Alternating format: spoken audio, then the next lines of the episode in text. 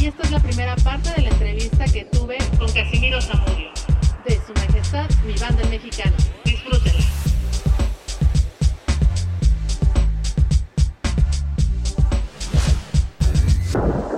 ¡Hola! ya estoy aquí.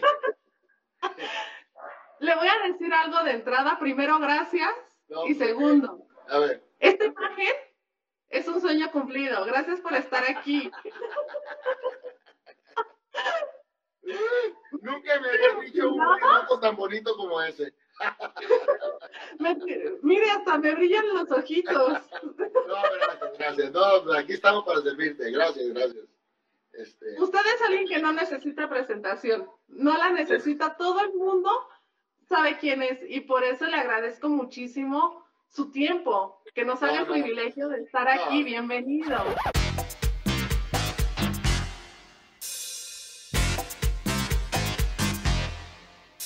Feliz en su matrimonio,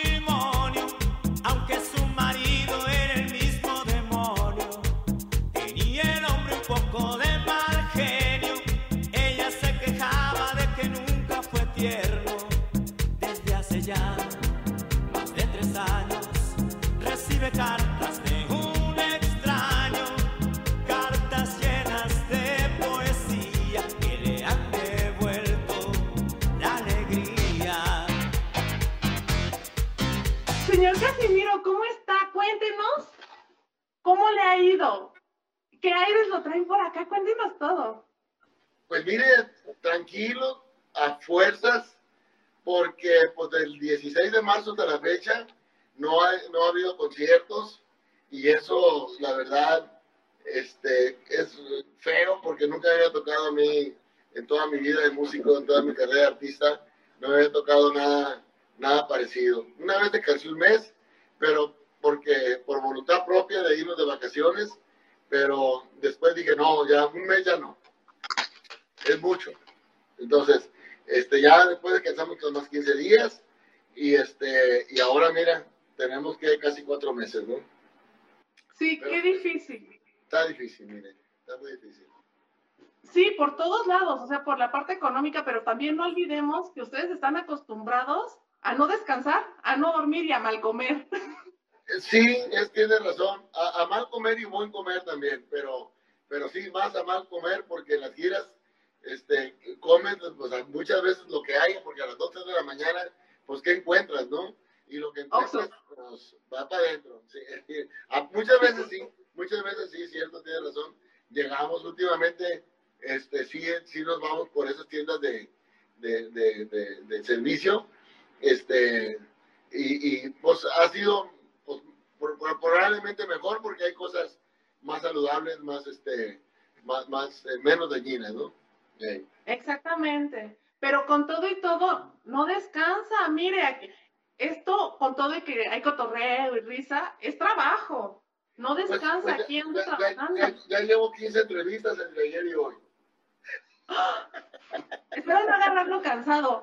No, no, no, no, no, no, no, no, no, no. El, el cansancio se siente hasta después. Ahorita, mientras está uno en el, en el cotorreo, no se siente. Pero es bonito porque, es bonito porque pues, a uno le gusta este show, o sea, le gusta estar aquí en la pantalla y, y que la gente te esté viendo y todo, ¿no? Y luego con una, con una, con una conductora como tú, pues más todavía, ¿no? Ay, qué lindo es. Tengo una duda que me atormenta y no me deja dormir, señor Tú- Casimiro. Tú pregúntame. ¿Cómo se le hace para durar tantos años en el gusto del público y seguir sumando gente además que no tiene público cautivo, pero no deja de conquistar gente y de ser legendario y un ícono? Pásanos el secreto, por favor. No hay secretos. No hay secretos. La verdad es que eso es, se lo agradecemos a Dios, al público, a los medios de comunicación.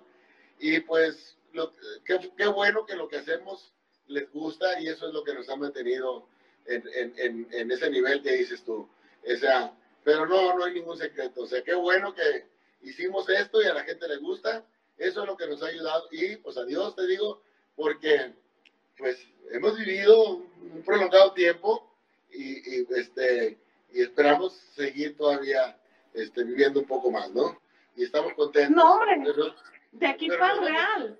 Pero nos vamos satisfechos el día que ya terminamos nuestra obra aquí en, el- en este planeta. Nos vamos a ir muy satisfechos, porque yo sé que, aunque no nos, va- no nos vamos a ver, pero habrá muchos reconocimientos, muchos este, eh, homenajes y, y- y sobre todo eso será para, para mi familia, para mis hijos, que se sientan contentos y satisfechos del padre que han tenido o que tienen. ¿verdad? Es muy complicado convertirse en una leyenda viviente. Es complicadísimo y eso requiere trabajo bien A- hecho. Ahora, ahora, ¿quién es la, ahora, ¿quién es la leyenda viviente? ¿Yo? Usted mero, todo el mundo sabe, ¿sabe qué decía antes de empezar la entrevista? Que hay gente que puede decir, ay, no, no me gusta el regional mexicano, ay, no, yo no sé nada, pero nadie va a decir que no tiene idea de ramito de violetas, por ejemplo, Sí, sí, sí. o mambo lupita, o no me bailes de caballito, o feliz feliz. Es cierto. tienes razón. hasta la gente que dice que no sabe y no le gusta, conoce Le su gusta. música, y le gusta además. Es, sí, es, una, es una música que es sui generis. Les gusta a los que les gusta el rock, les gusta a los que les gusta la cumbia, les gusta a los que les gusta la balada, y les gusta a los que no les gusta nada. De modo que sí, hemos penetrado, sí hemos penetrado, tiene razón. Entramos a las discos, entramos a los antros, entramos a los estéreos de los carros, entramos a las casas. Es realmente, es increíble, es un privilegio enorme. Es un, un- este, entramos a los, a los medios de comunicación, entramos a, a, A las bodas, a todo, a todo. Al alcohol, de todos lados. de todos lados, mira, sí, tiene razón. ¿Qué opina de los covers? Porque aparte es eso, es una agrupación que ha hecho temas tan clásicos que agrupaciones retoman. Pues qué bueno que somos una escuela. Anteriormente anunciábamos, ya está, ya salió eh, el, el nuevo disco de Su Majestad mi Banda el Mexicano para que todos aquellos que quieran hacer los covers, ya, ya está listo. ¿no? De cotorreo. Pero sí, pues, está bien, qué bueno, qué bueno, porque nosotros también tocábamos muchos covers antes. No los grabábamos, pero tocábamos covers y de eso vivimos, ¿no? De los covers. Entonces, porque éramos un grupo versátil. Del 1974 a 1990 fuimos un grupo versátil que tocábamos en quinceañeras, bodas, bautizos, este, graduaciones, en todo tipo de eventos. Entonces, eh, tocábamos puros covers. Entonces, no tengo nada contra los que graban covers. No puedo decir, "Ah, me quemo, me quemo. A pesar de que se ha visto pasar géneros y nacer otros y desaparecer otros, el trabajo que han hecho se mantiene en su sello. O sea, muchos se acoplan, ¿no? A, a las modas, a lo que surge. Pero ustedes han evolucionado con la música manteniendo un estilo, sin tener que forzar su música para gustar y mantenerse. Bueno, mira, mira, hay- una cosa muy importante y, este, ya te, había comentado que nosotros trabajamos, este, eh, vivimos mucho tiempo de hacer covers, de tocar covers, más bien, de tocar covers. Entonces, pero esos covers que nosotros tocábamos, este, todavía siguen vigentes hoy, todavía siguen vigentes. Entonces, eh, eso, eh, eso de los covers que tocábamos antes, nos influenciaron de tal manera que a la, a la hora de hacer algo original, lo hiciéramos con la misma esencia de esos covers. Entonces, eso es lo que sucede con la música de nosotros, que sigue eh, prevaleciendo a través del tiempo. Entonces, nos tocábamos- nosotros tocábamos este, eh, Santana, tocábamos Michael Jackson, tocábamos Bee tocábamos eh, una infinidad de covers que todavía siguen vigentes, todavía siguen vigentes en la actualidad. Esa es la influencia que tenemos nosotros. Eso es lo que nos ha llegado, nos ha llevado a permanecer en el gusto del público. Y en este tiempo de trayectoria, ¿qué considera que es lo más difícil, lo más difícil que han tenido que pasar para continuar vigentes? Vivir hasta ahorita, hasta este momento, hasta este momento que estoy hablando contigo. Porque, porque pues, tu vida pudo haber sido trocada hace 20 años, 30 años, si no hubiera pasado nada. Entonces, pero no, aquí estamos. Esto es lo más difícil, vivir. Para contarlo, sí, vivir para contarlo, sí. Entonces, independientemente, este, pues superar otro tipo de problemas, ya sea económicos, sociales, culturales, este, críticas, agrias, este, porque no somos moneditas de oro para caerles bien a todos. A, a, mucha gente yo le caigo bien, pero a mucha gente no le caigo tan bien. Y, y son cuestiones gratuitas, o sea, que no puedes hacer nada contra eso. Sin embargo, mi música va dirigida a todos aquellos a los que les caigo bien y a los que no les caigo bien. Más a ellos. sí, sí, sí, sí, así es. Tienen conquistado ya buen territorio de todos lados, pero ¿a dónde les gustaría llegar? O sea, que usted diga, ahí, ahí des deseo, anhelo. Mira, siento envidia de la buena de ver que agrupaciones mexicanas trabajan en Europa como trabajar en el patio de su casa. Ahí quiero estar yo, porque yo sé que la música de nosotros ha trascendido a tierras europeas. O sea, me, llegan videos, me llegan saludos que están oyendo música de mi banda el mexicano en Barcelona, en Madrid, en Italia, en, Luxemburgo, allá en, en, Asia, este, no, me llegan. Entonces quiere decir que, que ahí andamos y no tardamos en, en, aterrizar en esos, en, esos, en esos lugares porque los que han llevado el polen de la música de nosotros, como las abejas, este, han sido los, los, los grandes DJs ¿no? que hay en la actualidad. Eh, y nosotros, la música de nosotros forma parte del repertorio de esos grandes DJs eh, de éxito mundial, ¿no? Eh, formamos parte de su repertorio. Entonces, ellos, haz de cuenta, están polinizando todos esos lugares. Entonces, tenemos que llegar. Vamos a llegar. Tarde que temprano tenemos que llegar. Ay, qué gusto tener esto grabado para cuando sea colgarme de ahí y decir, aquí lo dijo, aquí lo dijo. Es correcto, es correcto, sí, sí, sí, sí.